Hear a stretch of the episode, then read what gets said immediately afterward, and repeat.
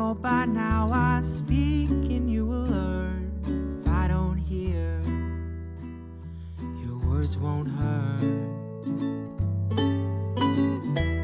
Never put up any fight except when it's in my own mind. You know, I would really say it's a fine line between being universal and being personal. Because what you want to do is take something that you've experienced and you're kind of in songwriting putting it out there to see does anybody else feel that way too? And I think the greatest songwriters were able to take a specific experience and then connect other people around that experience. So a lot of songwriting is that, uh, I think lyrically and thematically.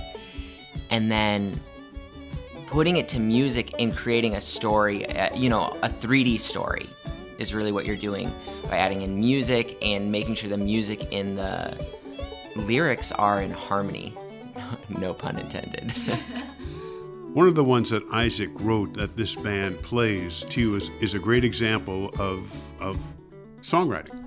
Yes. Um, one thing that I love about Isaac's songwriting, with every new song, he tries to push our boundaries a little bit and um, challenge himself and challenge us. With The Haunting, I think Isaac and Tori, his wife, actually collaborated on this one. And it's a song about long term relationships.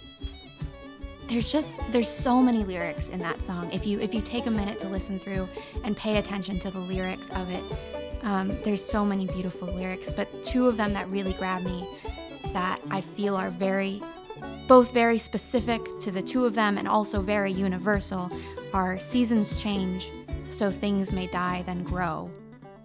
And it's the love that keeps the haunting in my bones. And it's the concept of two people growing and breaking and changing together, um, and things dying and going through seasons of grief for what something might have been at one point, but it, if you in a long-term relationship if you're growing together those seasons of grief will lead into seasons of new growth but and it's also very catchy and poppy and and just a jammy song which i think is great which i think is something that we like to do in our songwriting Just the back and forth let you know.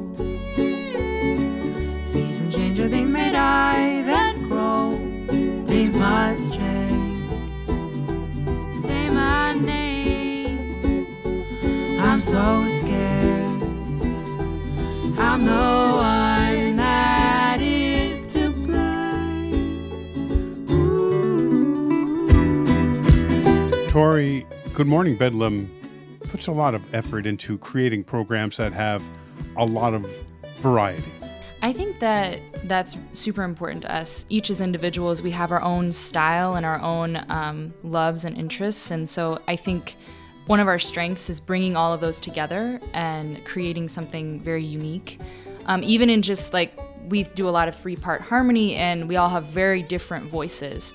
Um, but we work really hard to blend them together and to create something new from all the different textures within. Um, and that's true with all of our different songs. So we'll go from, you know, a song that's super high energy, very, very fast.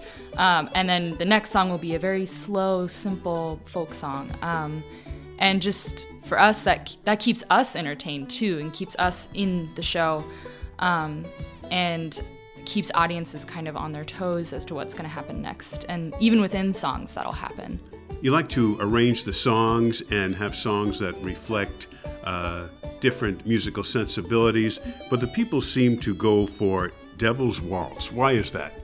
I would say people go for Devil's Waltz, um, especially because of our live performance of it. Um, we put in a lot of energy. It's very like Sophie will jump up on the subs if they're there, Isaac will jump up on the drum, and just um, the amount of energy we're able to throw into that song, uh, people really respond to. And also just that it's it's a story. It's kind of a, has this you know fairy tale feel to it, and um, that's also just a lot of fun and it sounds very different from our other songs so it kind of pops out in that way too um, it's just it's a lot of fun to rock out to i do a lot of rocking out to it so it's it's really fun to perform You call me wisdom and I'll call you boy. Represent life, one suffering, one joy. Dance the edge of place and fall. The fine line of the devil's.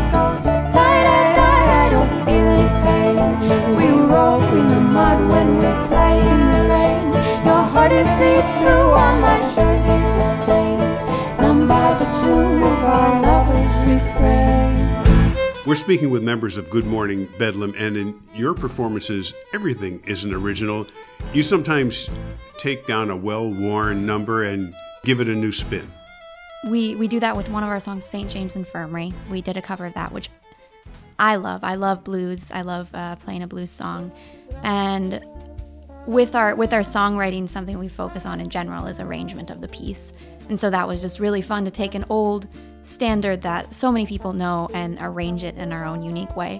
Um, and I think people attach to that one sometimes because a they know it from a long time back, and and also. Uh, it's definitely our showcase song. It kind of shows what each of us can do vocally. It shows our three part harmonies, it shows our soloing abilities, and it shows our energy. And it's got all those pieces to it.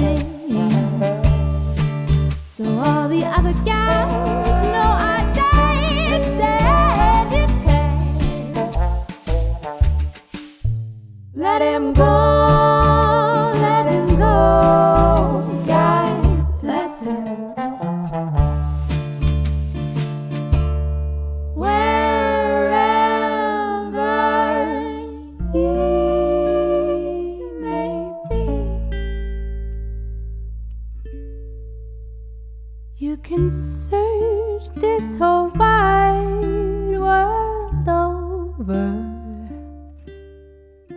but he'll never find another sweet gal like me. Three part harmony, arranging, songwriting, it's all there. Good Morning Bedlam performs at the Aster in Minneapolis Friday, December 27th. Doors open at 8, music is at 9, and Feed the Dog is also on the bill. For information, it's goodmorningbedlam.com or Good Morning Bedlam on Facebook.